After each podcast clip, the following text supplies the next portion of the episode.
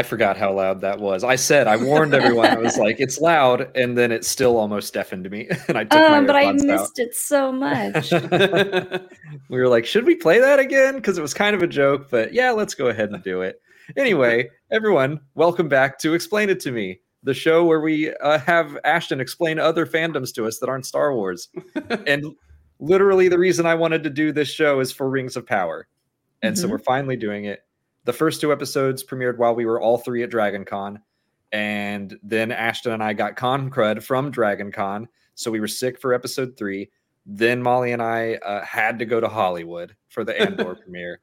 Uh, then Can't believe you would go to Hollywood when there's Lord of the Rings to talk about. then there was something there was something else and then episode five we were all three of us at a bachelor party uh, but we're finally we're finally able to get our schedules aligned so we can talk about the rings of power we've all been keeping up with it week to week uh, Mhm. just haven't had time to actually talk about it Uh, Yeah. but thanks everyone Sounds for like a your lot of excuses. I don't know. It is a lot of excuses. Um, but Matt McDonald, thank you for a super chat and for expressing your excitement at our return. Uh, I have a lot of questions over the past five, six episodes, five weeks. Um, but since we haven't had a chance to do this yet, I just, and I know what Molly's opinion of the show is. Uh, Ashton, how have you been feeling about it as a uber Tolkien fan? Uh, I've been I've been enjoying it a lot. Um, I think that it's exciting to see um, the Lord of the Rings um, like property actually start to get some new uh, material. You know, because you see things like Star Wars and Marvel and all these things that are constantly evolving. And as like a big fan of Lord of the Rings, um, like it's been kind of the same stuff for a while. Like even when we've gotten new books, it's been basically like just a little bit of an expansion on stories that we've already heard. A lot of the stuff that's in this show is actually new, and I mean some of it they're they're adapting because it isn't adapt like an adaptation to the TV medium. But you know, I think that all the changes that they've made have been for the better as far as storytelling within the framework that they have for TV. So I've been I've been enjoying it quite a lot. Yeah. I think Does- before it even started. Oh, go ahead, Molly. Well, I was just going to ask Does Lord of the Rings have like a Legends series of books to it? Kind of like how Star Wars has books that are like not really related to the canon. Does Lord of the Rings have that too? Um, not exactly. So the equivalent of that for Lord of the Rings would be mainly the Silmarillion, which is basically like the first thing Tolkien worked on with Lord of the Rings and the last thing that he worked on. Like it's kind of a almost textbook format history of Middle Earth Mhm. and Arda. And um and and that that kind of is is basically that. There's some other books that have like, you know, um other stories that are put together from Tolkien's notes. Some of them are contradictory to what he ended up settling on for the Silmarillion. So generally like canon is what's in the Silmarillion because that was like the last thing he worked on. So um as far as where he settled on certain ideas, it's what's in Silmarillion. Hmm. Gotcha. It still matches kind of the Star Wars thing of it's all mythology, though. So, and, and even he, I remember between Hobbit and Lord of the Rings, he changed how Bilbo got the ring, and he changed Riddles in the Dark, and then kind of like we we've been talking about uh, Andor and Fest and how they changed canon, but alluded to it and pointed it out. Like, didn't he in the intro to Lord of the Rings or The Hobbit when he changed that, he was like so the first version is what Bilbo told Gandalf, like the lie that he said, and the new version is what actually happened. Some- yeah, well, like and also like as far as the Hobbit goes, that's all basically the book that Bilbo wrote. You know, Mhm. so even within the you know the actual canon, while it is canon, there is a certain amount of is there unreliable narrator? Maybe like it's all from it's all the stuff that Bilbo decided to write down. You know, Mhm. and how he decided to write it. Mhm. is that true of Lord of the Rings as well? Um, With- with Frodo? I don't think so. Um, with Lord of the Rings, I think it's supposed to actually be just a telling of what actually happened. Although, you know, like Frodo is like writing the rest of the story, and then Sam writing the very end of it. So it is sort of within the format of maybe it's actually the the you know writings of the actual characters, but um, like I don't know. There's some stuff that I don't think was actually that, and Lord, so Lord of the Rings is kind of different. Mhm. And most of this show is coming from the appendices of Lord of the Rings.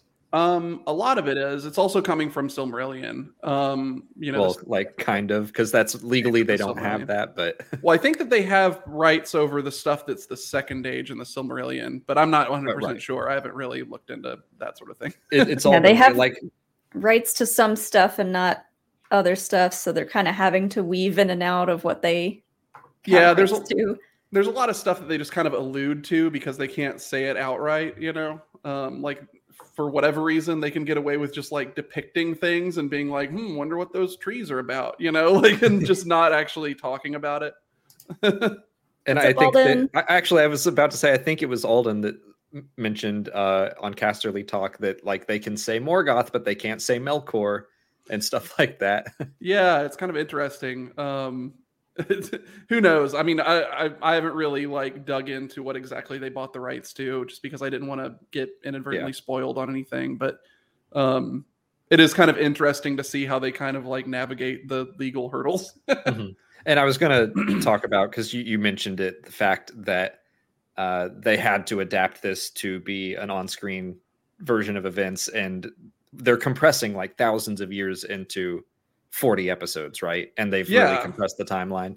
Well, uh, because they explained it as like you know if they didn't if they didn't change the timeline a little bit, um, and a little bit, I guess it's kind of a big bit, but you know if they didn't if they didn't change it at all, then what we would end up seeing is like we would have characters like Galadriel and Elrond and Gilgalad that are throughout the series, but basically all of the human characters would be con- constantly getting aged out of the story Oh, and oh yeah. and getting replaced with new you know new actors playing new roles. And it would be very hard as an audience to actually like get to know those characters because mm-hmm. they you know unless unless they just expanded it to like 20 seasons or something ridiculous we wouldn't have enough time with each of those characters to get to know them.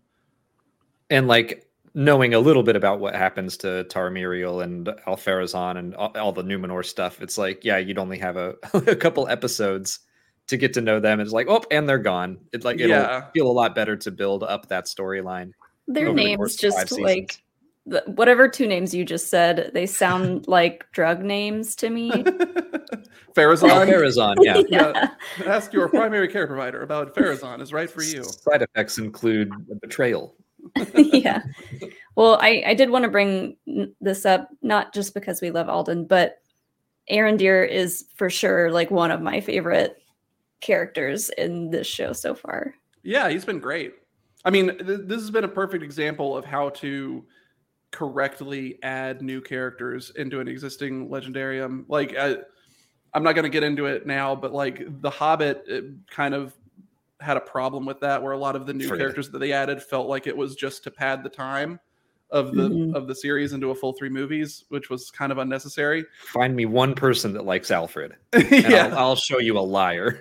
yeah and so i mean you know i don't want to be too negative about those movies but like i feel like they kind of are an, uh, an example of of it going kind of wrong but this one's been great like all the new characters that they've added have been amazing and and they need to add someone that you don't know what's going to happen to him because this the whole latest episode was very tense yeah with uh Arondir, Bronwyn, Adar, Theo, uh the, all of those characters. I'm like, I have no idea what's going to happen to them, and I thought that they might kill all of them at some point. hmm well and it's it's really cool just to see what they're doing with like what was mordor like before everything got like destroyed basically for, for all intents and purposes you know like there were people living there like what what was it like there and i think they've done a great job of showing that and um it's actually something that the um the shadows of mordor games actually kind of like explore a little bit is like what's the part of mordor that's not volcanic wasteland you know?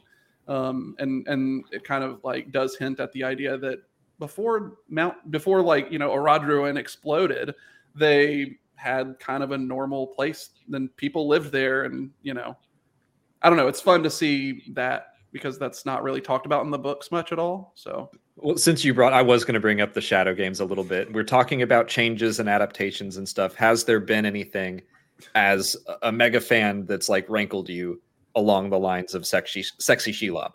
Okay, so I hate that, um, which we've talked about before.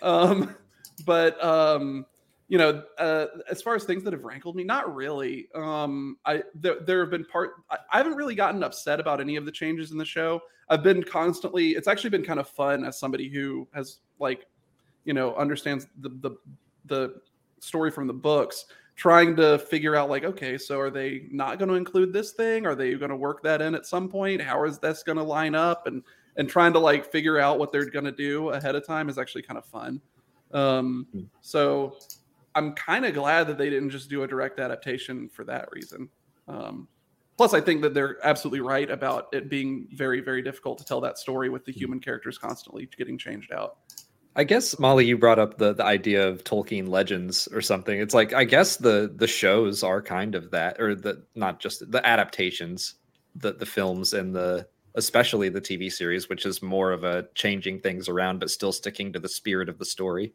Hmm Mhm. It's kind of kind of a Tolkien legend situation.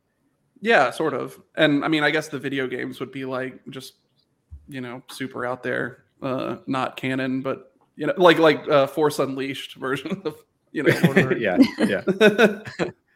Um, what's been your favorite storyline that they've been telling so far? um, I mean, the last episode was probably my favorite episode, and like we were saying before we before we actually went online, the um, ironically, my favorite storyline has been the um the storyline with Elrond and and Durin. Um, but they weren't even in this episode, but it's my favorite episode so far. So Mhm. I'm excited to see what they've been doing in the in the next episodes. I've I've felt the same way. Really, the Southland stuff hasn't. Even though I've enjoyed uh, Arondir quite a bit and I've been intrigued, uh, I haven't loved all the Southland stuff. I think the Harfoots are what I get most excited to see every time with the Stranger and all that. But agreed, none of that was in this episode, and it was the episode that really made me go like, okay, I'm into this series now. It really solidified uh, my enjoyment, and I want to know what's going to happen next. Molly, what's been your favorite storyline? I would say the Harfoot stuff too, because like Nori is just a, a delightful tiny gift to all of us. Like I love her so much, and I love her relationship with the stranger. And I was just thinking because we just watched Ho- Hocus Pocus one and two, it reminds me of the relationship between Danny and Billy, like mm-hmm. just like a very childlike kind of relationship between the two of them. So I don't know. It's it's it's an, a nice change of pace for the other stuff in the show that's like really serious and Galadriel like all the elves basically are like really serious all the time except Elrond has like a little bit of humor. But well, he's only half elf, so you know. There you go. He's got to joke around some of the time. uh but yeah the Harfoots are adorable and I just really want to know more about Meteor Man I think the the Shire stuff in both the Lord of the Rings and the Hobbit movies, every time they're in the Shire, I love it to death. So the first introduction for the Harfoots, where they were all camouflaged and then like threw all the leaf blankets off and set up their little houses, I was I was like, this is awesome. I really loved all that. But Yeah. also they have darkness to them and that they're like migrating and they're like, cut their wheels off, leave them behind. I'm like, oh my god. Well, and it's kind of cool. I, I found I found that moment really neat because, um, like the very beginning of Fellowship of the Ring, and con- like concerning hobbits, where Tolkien starts talking about hobbits, the thing that he says that has always been a quality that they have is the ability to just like disappear and pass without trace uh, around the big folk, and them just kind of like never notice them, and we kind of get to see like proto hobbits doing exactly that, you know, which is just Mhm. was cool. There are a Uh, lot since- of little like fun nods to things from the books constantly in this show. If you Um, have you read or watched it with the X-ray thing on? Uh, no, If you pull up your phone, if you're casting it, or if you watch it online with the X-ray Amazon stuff, it will pull up passages of the book and the appendices, and it'll be like, "This is where we got that from." Oh, it's really cool. interesting. I'll have to check that out. Uh, since you mentioned Durin being uh, one of your favorite storylines, uh, did did you think the table story was true or like I called bullshit on it right away. I was like, I don't think that's real. Uh, and Um, then seeing him laugh about it, I was like, yeah. I I actually didn't think that immediately that he was lying. I was surprised by that. I thought that was pretty funny. I mean, I was like, eh, it's kind of weird that there's like this this just like stone is so special to the like it's not like a ore or anything like that, but I guess it makes sense. It's some kind of special stone. And then when they explained what he was doing, I was like, oh, that's hilarious. Like that's perfect. yeah. Uh, so something that I that I was told uh, by Rachel Cushing when I did Casterly talk with Alden Diaz uh, and Ken Knapsack, she mentioned the Mithril origin story. So is is that that's all brand new? The whole Yeah, that's like, new. There was That's- a tree and a Balrog and an elf lightning. Yeah, that's all new. Um, in Hmm. in the in the books, there's um, it it seems to be that Mithril is only really found around Khazad-dûm, but it might also be in Numenor and some other places because it's like they have stuff made of Mithril occasionally, and it's not clear where it came from. So you know, it's it's not really stated for sure um, what Mithril is or where it comes from. It's just that um, you know the dwarves found it around Khazad-dûm at the very least, and it's very special as far as materials go. Interesting. So so I guess they're basically setting up that the light of the Silmarils is kind of within Mithril. So if they can uh I have a lot of questions about elves and them fading away, what sustains them. So that they're like going to build a Mithril lighthouse or something that can help. uh, I don't know exactly what their plan is at this particular point, um, as far as how exactly they're going to distribute mithril power to all of the elves. But um, what they seem to be alluding to is the fact that in Middle Earth or Arda, um, all the elves that actually like went to the Undying Lands and saw the two trees uh, from the prologue before they were destroyed by uh, Morgoth, um, they're like more in tune with their spiritual self and just more powerful than other elves um, and men. You know, like they're just extremely powerful and and and spiritually strong.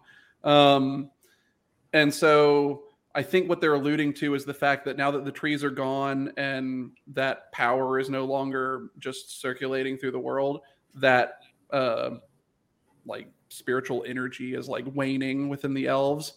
Um, I I think that Gilgalad might be kind of like making some assumptions about it actually killing them because like there's elves that never went and saw the trees and they're still elves, you know, like they're not just dead. So um I don't know. I'm I'm I'm interested to see. I mean, it could also just be another like adaptation. They're just kind of changing something about the way that the world works. Um, that, and that's fine, you know, it's part of the story. I, I like the Go, Molly. I, uh, I like the idea of Celebrimbor just being a little too dramatic about the the story. yeah. And then he's like, "We're all gonna die if we don't get this stuff." Yeah, And Elrond is like, "Okay, man." I like that. I mean, it could So- be like you know Gilgalad and Celebrimbor continuing to manipulate Elrond and getting him Mm-hmm. to think that it's more serious than it is, so that he can talk Durin into letting them use Mithril. I think I interpreted it as him saying, "We are going to fade away. We will eventually have to go home." And even if it's like in a thousand, two thousand years, it's like, I guess to an elf, it's not that long.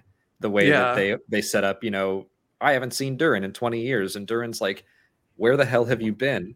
hmm To an elf, they're like, "Oh my god, we only have a, a few thousand years before we all fade away. We got to fix this." I Mhm. guess that's how I interpreted it, but yeah, he's also being very serious about the whole Yeah. thing. Um, what in the first episode they send, uh, or try to send Galadriel back to Valinor. How and when and why do elves decide to go back? Can they do that whenever they want, or do they need Gilgalad's permission, or what's the deal with going back to the Undying Lands? So, um, okay, that is a complicated question depending on when and who you're talking about. So, the Noldor, including and, and Galadriel, when they went to Middle Earth in the first place from the Undying Lands, they actually their party, not Galadriel's part of the group, but some of them killed other elves in order to get boats to sail to Middle Earth, and then they took them north and sailed them to Middle Earth, and then uh, before they did that, Manwë, who's one of the Valar, who's like the Valar of fate, he's kind of like um, like um, like the fates from you know Greek mythology, that sort of thing. Um, he kind of sees the future, but it never really talks directly. He kind of stated that the Noldor were cursed and that they weren't allowed back into the Undying Lands because they had done great evil. So they continue with their oath because they swore to get the Silmarils back, and they go to the go to Middle Earth. And then at this point, they're not able to go back to the Undying Lands because they're barred from going, just like humans are supposed to be.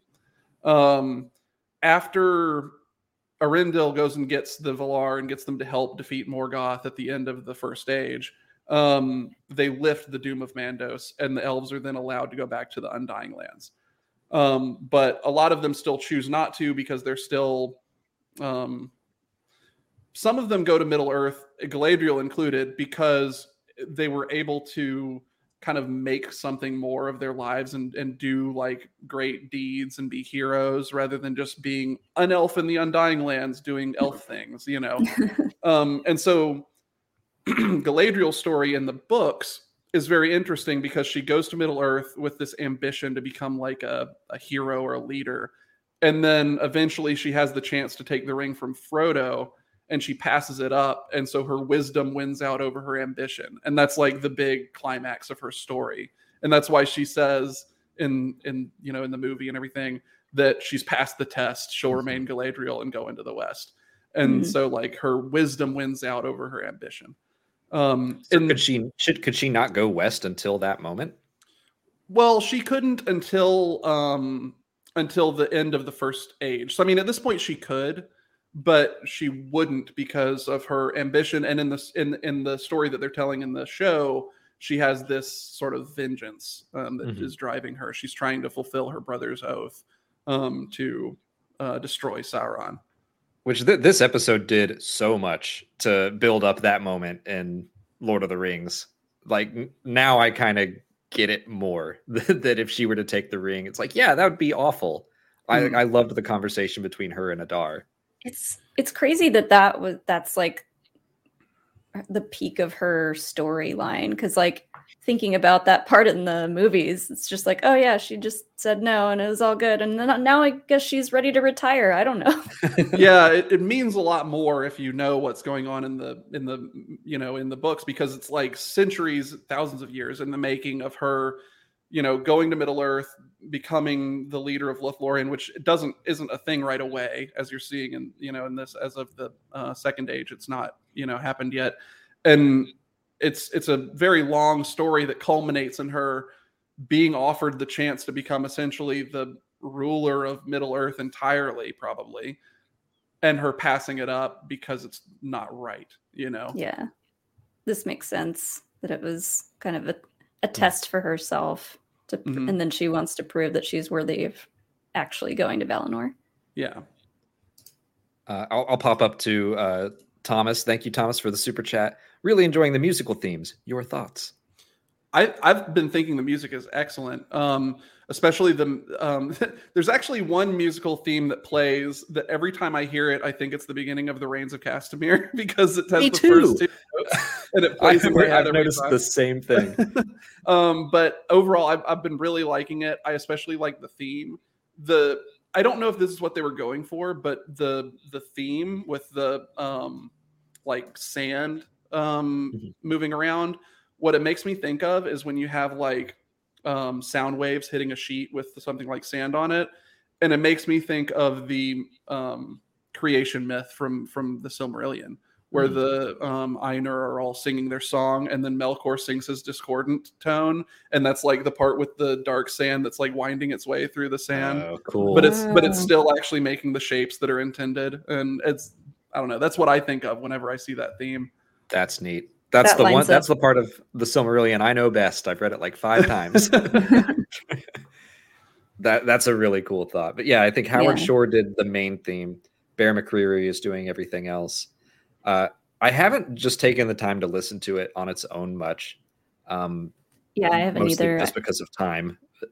I I mean, I love the music. I couldn't tell you exactly. Like I could. I don't think I could pinpoint what theme is what at this point, but I I need to just go back through and listen to some of it. But it does sound very Lord of the Rings. Like it Mhm. sounds right for for what this is. Yeah, I know the they're main theme well. Well, and they're doing the same thing that they did in the Lord of the Rings movies, where they're they're like sort of telling the story with the music at the same time as you're watching it. You know, because they have themes for all of these characters and and places, and they're letting those kind of like weave in and in and out of each other to to sort of um, accompany the story, which is just really fun. Instead of it just being something that is in the background for your ears to not you know be bored. This is interesting. The theme of Numenor is played by intr- instruments that are never heard in Lord of the Rings or the Hobbit movies. Huh, I I never cool. noticed that, but that is cool. I like that. Like, yeah, like the instruments were lost. yeah. Like the Wonder how. Were. yeah. Spoilers. yeah. I, I remember really liking Khazad-dûm's music. I, I always just like the dwarf music. hmm Um, and, and Numenor's theme is good. Uh, but I need to just sit and listen to all of it. Yeah, Mhm. definitely. And uh, our good friend Sean Sully, thank you, Sean. Uh, suggests the Mithril story could all be false, and the whole thing is a mislead to get Celebrimbor to build a tower, possibly by some Dark Lord. Which does lead me to. I mean, this is kind of a question that I was going to say for later, but why not now? Do you think we've seen Sauron yet, or do, do you think they're going to save him for later? Basic. I, I think I'm going to ask like uh, Jeff Goldblum would in Jurassic Park. Do you think we're actually going to see some Rings of Power in this series called The Rings of Power? uh, so I don't. Uh, okay, so yeah, I was actually going to say the same thing as Jesse. Poppy is definitely Sauron. oh no. but no, I don't think so. I think that I think that the the stranger might be Sauron, um, possibly, um, mostly because I'm struggling to think of who else it could be, unless they're really changing things and making it one of the wizards. But that would be like actually a pretty big change. Um, so unless that's the case, the only other person I can really think of that it could be is Sauron. Um, Just like he's his own thing and we haven't set, met him yet. Um, what do you mean? Oh, Oh, no, I'm saying no, like okay, the I- stranger. I'm thinking that he Yeah. like you know the whole comet thing that he. I don't know why he chose to do it that way, but he's setting himself up to look like he's essentially an Istari or something similar to that, and he's here to help when in fact he's actually Sauron. So so everything he's doing so far would be an act. Either that, or he somehow like, you know, it could be something where he's actually locked away part of his own mind and is it's waiting to you know come back. I don't know. I was just I mean, I could, of- or I could be wrong. Like, Oh, it yeah, might just be like like that's- a wizard or something similar. I really like what they're doing with the stranger because I have no idea, and it does Hmm. seem like he he'll do something very wizardly and beautiful, like with the fireflies, Mhm. and you're like, wow, amazing, and then they all die, and you're like, oh no. Well, and and the part where the cultists show up Mm-hmm. and examine the the crater. That's what I was bringing up because we, everybody was talking so much about them when we saw them in the trailer, and we've only seen them like once Yeah, and so far. and so we know from the interviews before the show that those are like Sauron cultists that worship Okay. Sauron. So it makes me think that they're probably trying to track down Sauron at the same time that Galadriel is. Now maybe they're wrong and and the crater is something else, but it makes me think that maybe the the theory that, that the stranger is actually Sauron might be onto something. Well, it's like, he, I mean, obviously, when he lands, there's some of it that just feels so obvious and on the nose, but the whole crater looked like a burning eye, and Mhm. They're and it was like for the, fire same- that didn't burn people like you know that was the same thing as the torch from the beginning part with galadriel's people Oh yeah, the, I think was it Nori or Poppy said that like it wasn't hot, yeah Mhm. something like that. Yeah, And- and Alex, he's what was the what was the theory that you brought up? Whose who- Uh, whose theory it's was this that? one. I was. It's. I heard it from Alden and Ken and Rachel and Casterly talk. That was the first time this had ever crossed my mind. But Torbis has a similar idea. So thank you for the super chat, Torbis. Uh, about Halbrand being very deceiving. He looks very fair. He's a smith. Uh, I think Alden's still here, so he can help me with uh, whatever I forget. But he he he has a lot of qualities that I'm like, oh my god, is he just kind of manipulating Galadriel into being like, no, I don't want to go back to the Southlands? And she's like, you like convinces him to go, quote Mhm. unquote, convinces him. She That even would has the line. That would She be has a line so that's like- brutal. Uh, some could say you're using me to get back to the Southlands and place a crown upon your head and blah blah blah. And I'm like, that that would be awful. yeah. Mhm. To have her spend this spend all this time like helping him and them working together for then we find out for him to be Sauron, that would be heartbreaking. Yeah, well, and and also he talked about how like Galadriel doesn't know what he's done before. Like he was like working for like aiding Sauron at the very least, or something like that before he found his way onto that flotilla. So- Also, Adar, like he kept asking him if he recognized him, and yeah, that so was he has some hilarious. kind of history with Adar. Yeah, that that was something that uh, Rachel and all the all the Casterly Talk people brought up was that uh, he comes back and he's like, "Do you remember me?" And he's like, "No." And I, at first, I? I took that line as uh, the M Bison from Street Fighter of like, "I've killed so many people." Like to me, that was just a Tuesday. yeah, Uh, but then later on, he does ask, like, "Seriously, who are you?" so if Adar did think he killed Sauron and then Sauron is coming back to get a little vengeance on Adar, like that's interesting. And yeah, we like everyone just accept this dude as king. He just shows up and they're like, "Are you the one we were promised?" And he's like, "I am." And they're all like, Right. "Yay!" I'm like, "Can we see some qualifications? Some like seal of approval? I don't know, certificate of authenticity?" I think that it would be um I think it would be more likely that he might end up being like the Witch King or someone Right. like that, you know. Um I it I mean maybe he's Sauron and just and he's just do like hiding completely, but I don't know, it, it doesn't seem like it to me. Maybe I he know, said like, yes yeah. to, to being the new king because he knew what was about to go down. He's Yeah, like, yeah, maybe. sure, I'll be your king. That's everyone's. eh, He's got he's got the logo. He's got a patch. It's like I I can find a logo. I'll carry a logo around if it makes me king. Yeah, he's got like the magic pouch? car keys of Mordor or whatever. yeah. Uh, but yeah, that that was a theory that I was like, oh, that holds a lot of water, I think. And it does seem odd that we ha- wouldn't have seen Sauron by now, but maybe they are saving him for season two. I've seen Yeah, a few people say that the, the little kid is the Witch King. Yeah, that Theo might end up being the Witch King. I I was kind of actually thinking that Theo might end up being the char- like end up turning that direction, but then with the way that the like last episode went, I kind of don't think so anymore. Um, I, I really liked that scene of him ridding himself of the power, or at least trying to. He's the only one smart enough to open up the sack. Yeah. It's just like, come on, people. it was tied up real good. Waldreg's not anywhere to be seen. Open that bag up. hmm That was a like I had no idea what was happening when that all went down. I was like, okay, oh, it's the tunnels that they were digging and then the water and like Alex, you you were like, "Oh, shit, like I know it's what it's, uh, is about to happen." But I well, the was like, second it panned up to Orodruin, I was like, oh no, which is such a good payoff of the tunnels. is that that's the Mhm. name of the volcano? Yeah, Mount Doom is Orodruin is its actual name before that. And- that was a th- they they called it out uh, an episode or two before. They just said something about Orodruin over there, and I was like, I made the same Yeah, face was- as I made when they said Slimore on Andor. I was like, oh no. yeah, it was Braun when she mentioned like all the towns between here and Orodruin or something, and it was like, okay, yep, that's where they Yep. are. They're definitely in Mordor. Yeah. and even I, I did not know what Udun meant. I didn't remember where it was or that it was even a location. But I knew opening up the the episode list and like getting ready to hit play on the episode Udun, I was like, "That's bad." Yeah, it actually means a few different things. Um, there's a few different things named Udun um, that are all kind of Explain named after to each me. other. So Udun was a Oh, Flame of another- Udun.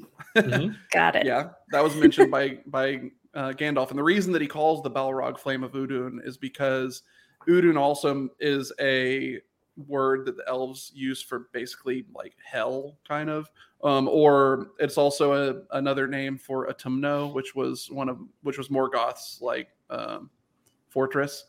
um, which is where the Balrogs take him in the you know first stage after he fights with Ungoliant. So Udun and Balrogs being in Udun is a thing, but also there was a region of Mordor that was named Udun after that. So that's probably what they're referencing in the in the actual. Uh, But it being labeled as hell is appropriate now, I think. yes. Mhm.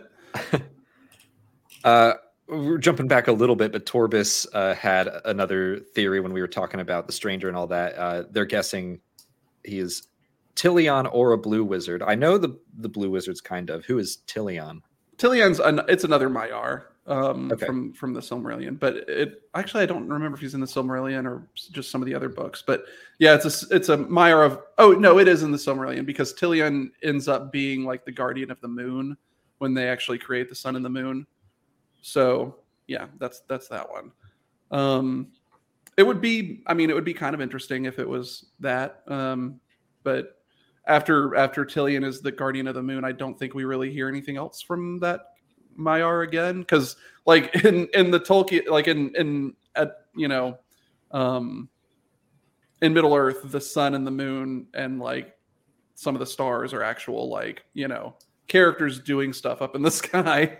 Right. So um, like uh, when they talked about Elrond's father becoming a star, uh, it made me think of an Avatar when uh, Sokka's like, "My girlfriend turned into the moon." They're like, Oh, yeah. buddy. had that same Yeah. energy. well, there was actually a really co- that was one of the possibly my favorite little like Easter egg moments is I, I can't remember if it was this episode. No, it must have been the episode before. There's a shot of Numenor um, at night, and it, you see a, a statue of Eärendil with the Silmaril on his on his brow, and in the background you can see the star Oh, um, cool. right behind it. It's really cool, just single shot. So he is literally a star. Like Yeah, this- he, he so they get like when when he went and found the Valar and got them to help in the war, they gave him a flying ship, and um and he has the Silmaril on like a crown, and so he and his and his wife are on this flying ship, and they had them go and fly through the heavens, watching for uh, Morgoth's return from the void. So they're actually like flying around up in the sky, and people can see the Silmaril from you know Middle Earth, and it appears as a star in the sky. So. Is he still up there, or does he ever go back to the Undying Lands? No, he's still up there. just chilling. He's Just up there until no one told him like Morgoth is for sure gone. yeah. There's there's sort of a um, there's like a final battle like Ragnarok kind of event that's foretold in the Silmarillion, and it's said that he'll return then, Oh, cool. along with several other heroes from the story. You know. Hmm. That's neat. Uh, hey, what's up, Geo Flores? Has another question. Just curious if the Shadow Mordor game is canon at all to the show or movies. Uh, no.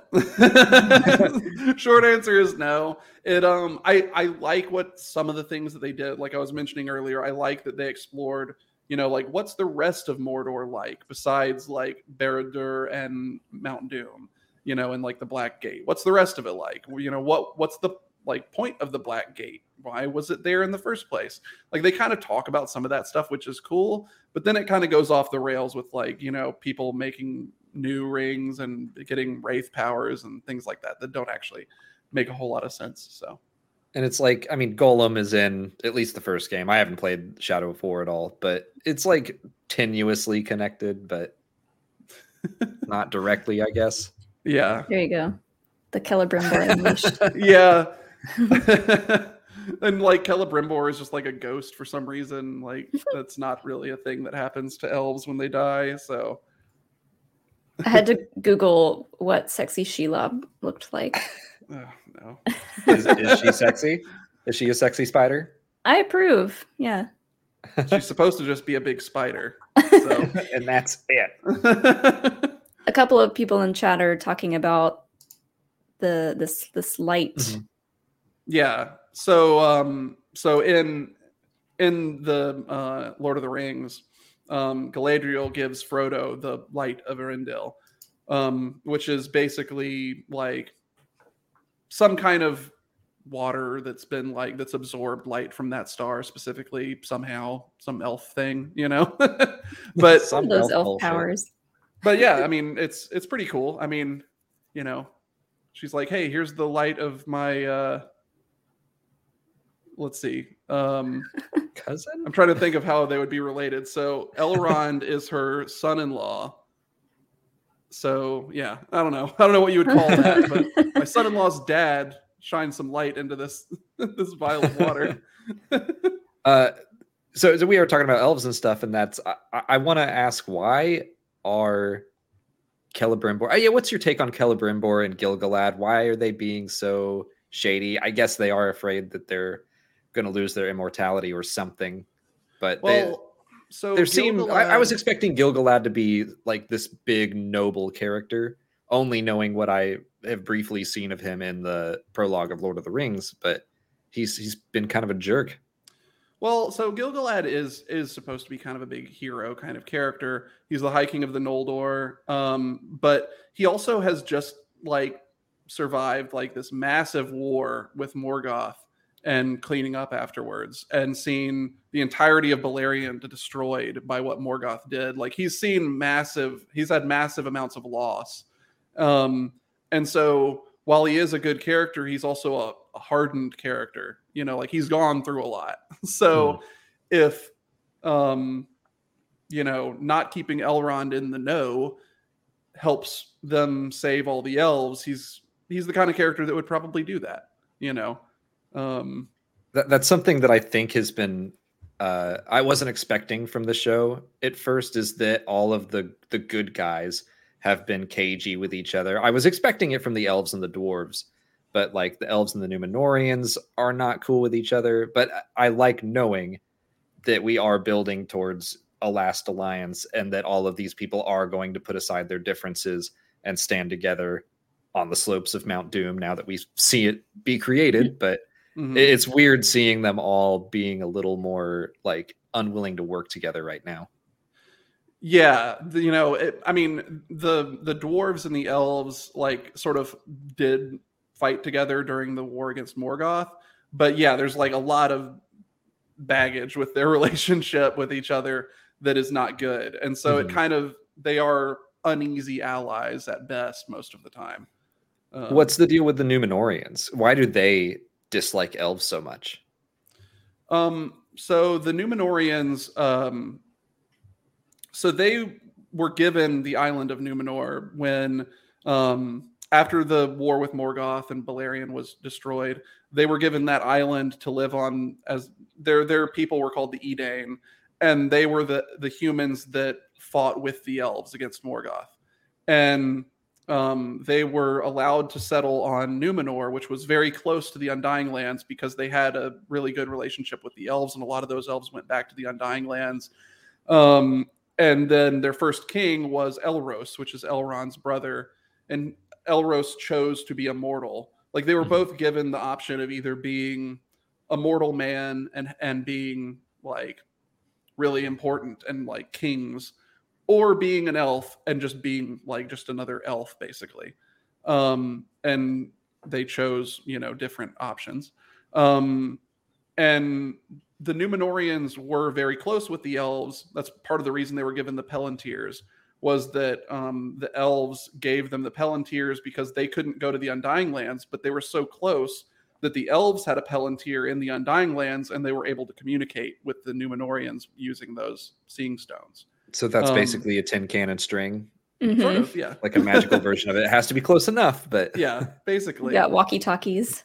but um over time the well so it's different in the in the in the show versus the books um in the books it's sauron's influence um Hmm. in the show it's that um you know they've seen this vision through the palantir through that one partic- particular palantir that the you know downfall of numenor will begin with galadriel arriving um so that's why they were so anti-elf in the show is I that also like this idea or- that they they want to be immortal, but they can't. But they know the elves really well, so they're just jealous. Yeah, I guess that the like general populace of Numenor doesn't probably know about the vision. So I guess their their sort of opinion about elves might just be that they're kind of outsiders. You know, the Numenorians have been doing fine, living on their island by themselves for hundreds of years, um, and nobody else kind of you know, coming in and bothering them. But they also mentioned like elven workers coming in and like they're immortal and don't have to sleep and stuff. So maybe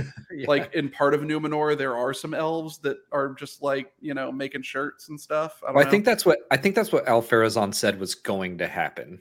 Oh, It's okay. like, oh, elves are going to come in and take your gerbs. right. is what we see in the show is that the original Numen like Numenor that they Um, had because I, I didn't they say that like I think Isildur was talking about that not being Oh, not being like Numenor. the true Numenor. Yeah, they Oh, talk thought about like was- the west of Numenor, and I thought I'm he was sure- metaphorically speaking about that. Like That's something I'm actually curious was. about because they also talk about Anarion, which is um, Isildur's brother, I was going to going ask about him, yeah. west, and I'm curious what that means exactly. Like, is there like a colony of Numenorians that live on like the furthest west portion of the island that's kind of like separate, that's pro elf or something? I, I'm not really sure. hmm, and because the the two Argonath are Isildur and Anarion, right? Um, I think it's Elendil and Isildur. Oh, is it okay? I Yeah. thought Anarion, but like Anarion, were we going to see him at all? Because I thought Uh, he he's still supposed to be of alive. Um, he's in the LA of No, Numenor. he's Yeah. he's got a great screenplay that he wants you to read. Uh, he got sent to the west of Numenor for a Palantir premiere. yeah, I don't, I don't know. Um, I mean, he's supposed to still be alive because he becomes the king of the Northern Kingdom. Um, okay. So, yeah. Uh, all right. I think that got through all of my questions, but uh, we didn't really talk about just this episode all that much. Uh, which, I, again, my favorite episode, but I think part of it is because of how well it was built up over the past five. Uh, this one was just the episode where it like grabbed me, and I was like, okay, I see what they're doing, and I, I get it a lot more. It's starting to make me feel more like watching the Lord of the Rings films uh, Mhm. and I'm I'm psyched about that. we talked a lot about the the Numenorian armor and how you said that it looked a lot like which other armor? I don't remember the because they had the, maybe ponytails. oh the Oh, Rohan armor. yeah, Yeah. it The Ro- kind of yeah. like the Rohirrim. Yeah, the, the helmets at least. Yeah. Um, How do you think they're going to handle that? Because I know Rohan is supposed to be way off into the future, but Yeah, so at this point, the you know the people that eventually become the people of Rohan um, are still uh, living in the north um, and haven't come south yet for quite a while. It, it would be much later. So I mean, it's possible with them editing the timelines that they could make that a thing, but I kind of doubt it now because at first I was thinking maybe it'll be a thing because we saw that horse sword in the in the promos, but now we see that the cavalry of Numenor are the ones that actually use those style swords. So Hmm. um, probably not. do you One think we're going to get to? Oh, go ahead, Molly. no, go ahead. I was going to change it the subject. I was too. oh, okay. Uh, do, do you think they're going to get to building like Minas Tirith, Minas Ithil? Are we going to see all of that by the end, or is that all happen after uh, the Last Alliance? Um, I think that we probably will see that because they're built first because Okay. you know Minas Tirith and Osgiliath and Minas Ithil are there first, and then when Sauron actually comes back as like a Dark Lord, he takes over um, Minas Ithil and it becomes Minas Morgul. So, Okay. um, so that's there first. So um, maybe I mean um, it would be pretty. I'm, I'm I'm interested to see what they do with the timeline with all of that though, for sure. Um, This comment made me think of what I was going to say because we we've seen Legolas have these various just kick-ass moments where he takes down an entire elephant of people or whatever those are called. And like this comment made me think the destruction of that tower with Arondir, is that his name? mm, Arondir, Arondir. Arondir. That was so badass. That was so cool. I was like, we know the elves are cool. Do they do they have to do this and be even cooler? But yeah. I mean, I, I felt like his like Legolas moment was him catching the arrow and then shooting Which it back was at the also orc. sick. Mm. Yeah, that was. He's a had very yeah, cool he's had a couple of good just like moments like that. I Mhm. remember we were watching that on the plane home from the Andor stuff, And I, I just remember being on the plane going, "Oh!" as he caught the arrow and shot it back. Yeah, Uh, but yeah, the I thought that the destruction of the tower was very balanced. It, it wasn't Legolas taking down an entire Oliphaunt. It wasn't surfing down the stairs, but it it was cool enough that he just like made a good shot, uh, took down the whole tower, and then kicking that stone to close the doors was just that was just neat. yeah, like locking them in there. yeah. Um, I do. Uh, I do like uh, Torbus commented about um, seeing uh, Narsil in the Palantiri Mhm. episode. I was also Mhm. very excited about that. Uh, what, what Um, else was in there? Because you you were at the bachelor party. I think you were telling me about one of the spears, and that that all fell out of my head. Well, it was an axe. So you see, Okay. um, yeah, Narsil is there, um, which I guess at some point is going to get given to Elendil. Um, and then you also see Dramborleg, which is the axe of um, Tuor, who's a human hero who wasn't a Numenorian or anything. But when uh, the Numenorians left to go settle Numenor, they took that axe with them. And that's the last we hear about it.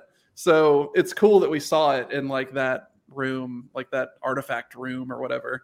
Also, I'm pretty sure the Dragon Helm of Dor-lómin was in the background, which is another, um, you know, heirloom sort of cool artifact, which we actually saw a number of times previous because I'm that was we see the Dragon Helm of Dor-lómin in one of the carved elven statues on the trees when Galadriel Oh, is yeah. talking about Oh, all that the was cool. memorials. And then I think it was one of the heads that uh, that Durin's kids were walking around inside of it in that one scene. So either that or it's a helmet that's that's designed the same. we need to make that meme of like the the predator handshake uh where it's lord of the rings or rings of power and andor giving people like a little museum full of easter eggs to look at Yeah, uh, oh my god, i like this Brian- part I was yeah. like that part I, I was like too much for me. I was like so grossed out and I, I kept screaming, close your mouth. I, I really want to i want to talk about the brutality of this show surprised me i also wanted to point out i like brian ferrera's question i think it's a good question to end on uh Yeah. about so we'll come back to that but the sixth episode was really violent like I, it was. I, I expect it from Game of Thrones or something, but from watching Lord of the Rings, it's like, yeah, you're gonna see a couple orcs get their heads chopped off, but that's about the extent of it. It was brutal watching them like slowly stabbing villagers Yeah, or it was an interesting decision from a um, writing perspective for them to make it a theme of like, oh, let's show a lot of orc blood so that when he finds the Mhm. red human blood, it'll be obvious why that's important. You know that their blood looks different. Mm, Um, yeah.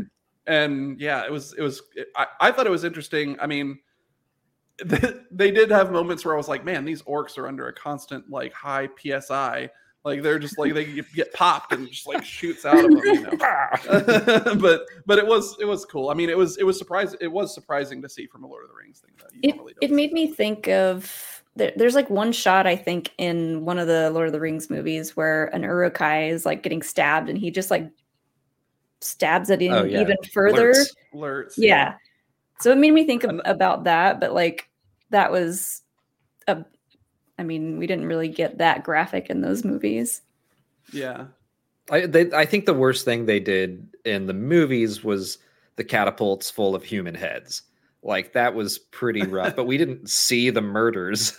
yeah. uh, th- th- I was just not expecting the amount of human violence to happen in this series. hmm Yeah. Oh, But, oh, good.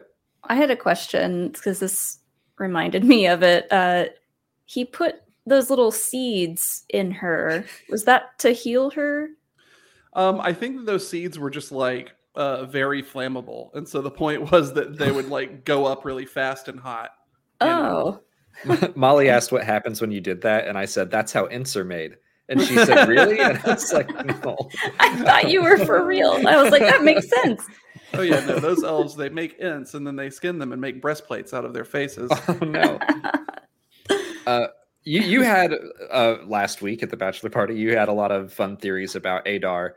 Uh, how do you feel about the reveal that he's like just one of the OG Uruks? I like that. I, I I like this a lot. Um, so my theory originally was that it might have been Eöl or uh, who somehow survived what happened to them in Gondolin, which I then told you about for like two hours.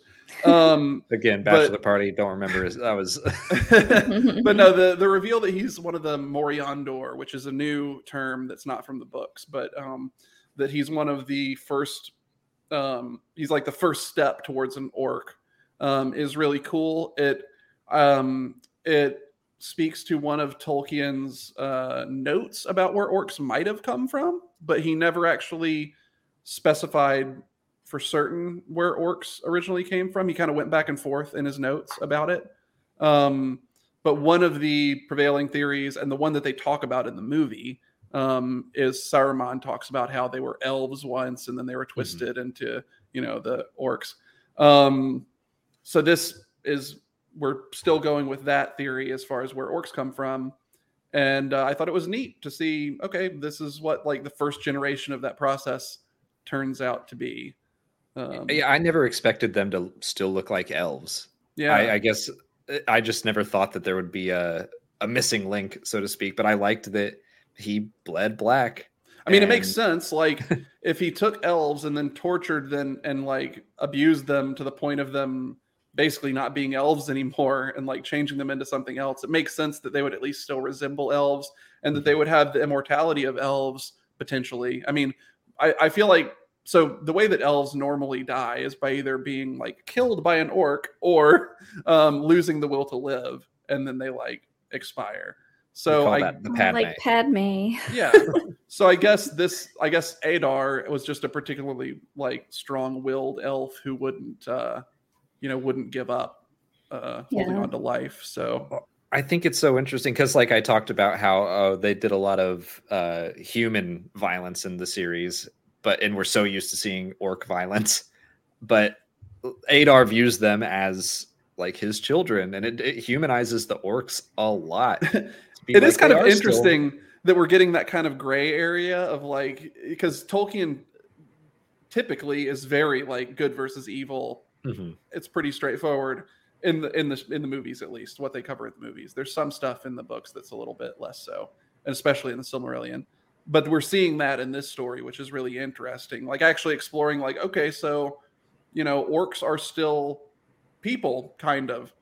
Um like his whole thing about their servants of the secret fire just like the elves um is basically him saying that they're people and they have like souls and they have names and desires and you know it, they're not just some object which is interesting that's part of why tolkien went back and forth in his notes about it was he wasn't Mm. sure that he wanted to humanize the orcs in that way um but at least i think that's that's why but you know um Something Alden said in Casterly Talk I liked a lot is that if you take Adar's speech to the orcs out of context and it's just all you know are the words, it's a very heroic speech. And if you take Galadriel's speech to Adar about how she's gonna hunt you down and like or I'm gonna keep you alive until you know that all of your offspring are dead, it's like take that out of context. That's the villain's speech, and yeah uh, it, it's it's really cool the way they're writing this story.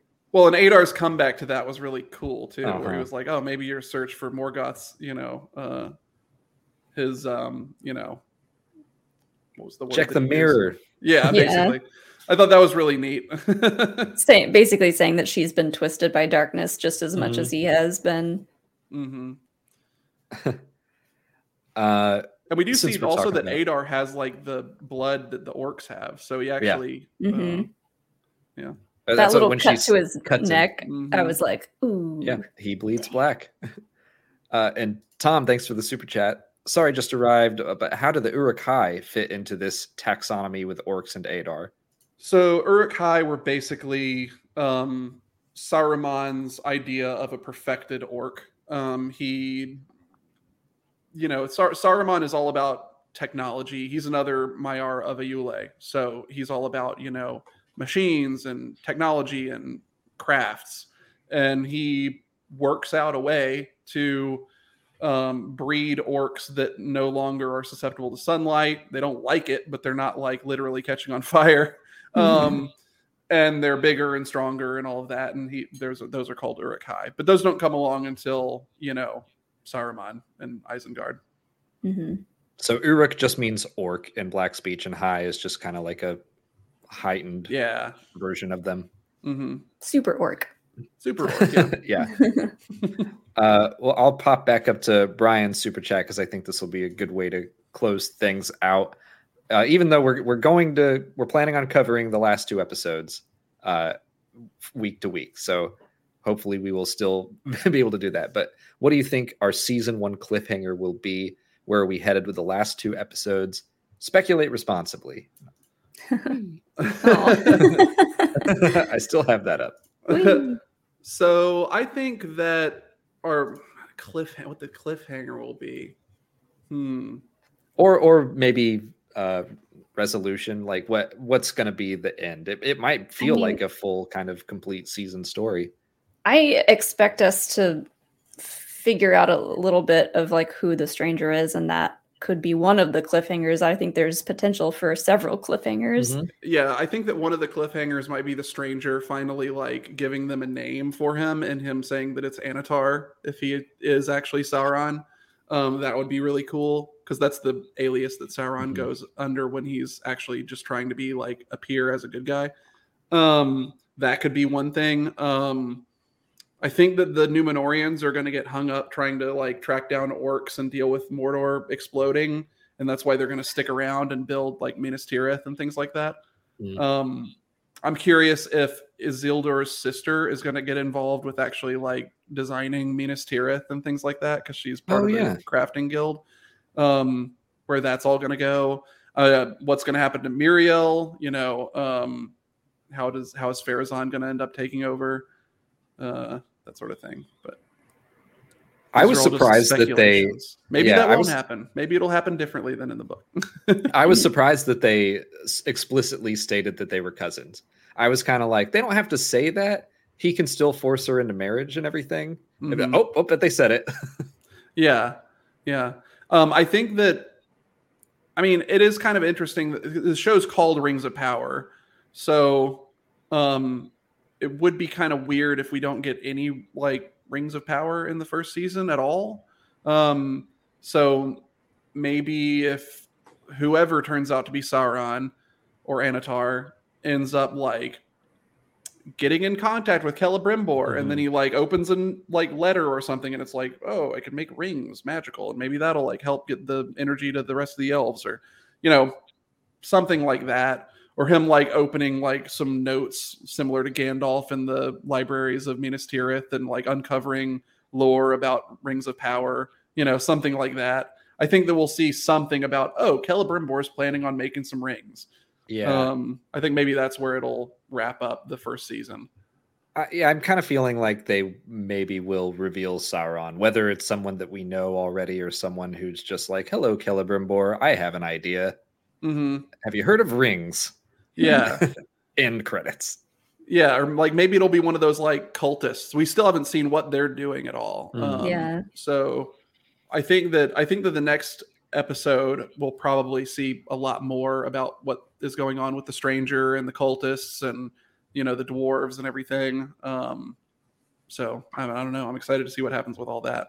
I'm curious as to what we see for the Harfoots in the finale. Like, I, I'm afraid that Nori and her and Poppy and like her family get they get left behind. Yeah. I Well, don't. I mean, also if the stranger turns out to be Sauron, Poppy already called it, saying that the all the bad things that happen for the next three seasons are going to be their fault. Um, but yeah, um, I don't. Yeah, I'm I'm curious what'll happen with them. I mean, I don't think that they'll steal their wheels and leave them behind or whatever. um, but yeah, we'll see.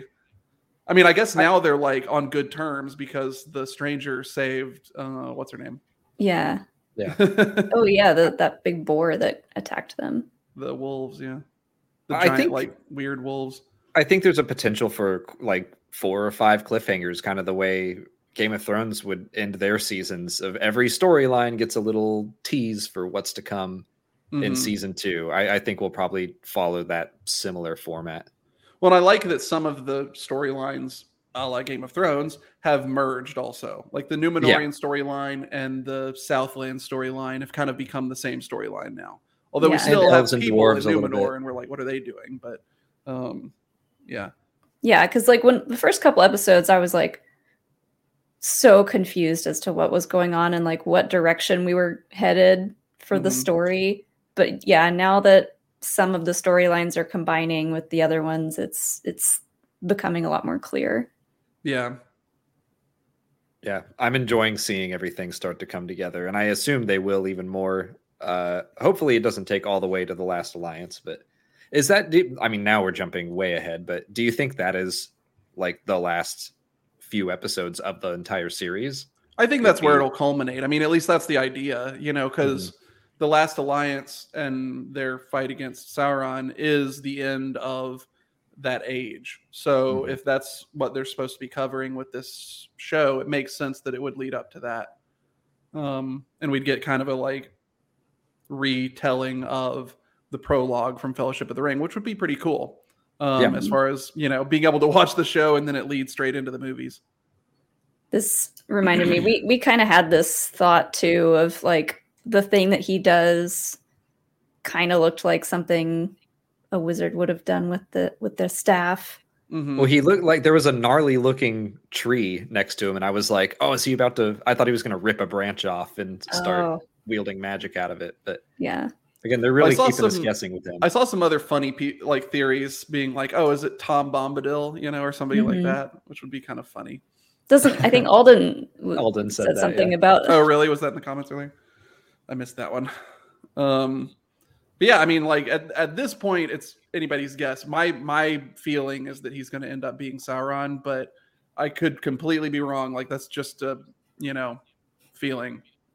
he could end It- up. they're being doing a good job of whatever. like th- there's so many clues that i'm like that feels too obvious but maybe they think we'll think it's too obvious and i don't know Sauron is is Mephisto right now. yeah that's when's mephisto showing up yeah. Well cool i think that's a good stopping point and we will i don't know when next week we'll do it maybe we'll do it closer to friday or saturday or sunday again when whenever we'll figure it out but I think our schedules are a little more open right now, so we should be able to finish off the season. Um, but thanks for explaining everything to us, Ashton. yeah. Do you have I, anything you uh, want to plug? Um, I mean, I'm doing a video with Slam Sector, which is like our Oh, yeah. Warhammer thing. Oh, yeah, in yeah. A week or so. So I think we're gonna do like a. Uh, there's a Warhammer Magic the Gathering set that's coming out that we're gonna do some stuff with. So cool. Um, yeah, check out Slam Sector. We're doing Warhammer stuff. nice. and they have great And- fanny packs. yeah. Well, they're tactical dice holders, actually. Oh, Sean Sullivan in chat had one uh, on our on Happy Hour the other night, and I was like, "Did they send one to you?" And he was like, "No, I bought one." I was like, nice. so they're already selling like hotcakes. Uh, we will be back live streaming again on Wednesday to cover Andor on our after show. No ifs and or buts, and then we'll be doing uh, Lego stream on Thursday, and then next weekend sometime we'll we'll talk about Rings of Power episode seven. But that's it for today. So thank you all for watching. And what's a good what's a good not May the Force be with you, but something that's Lord of the Ringsy that we could say. May the light of the Silmarils uh, light your way. I don't know. Perfect. Ending broadcast.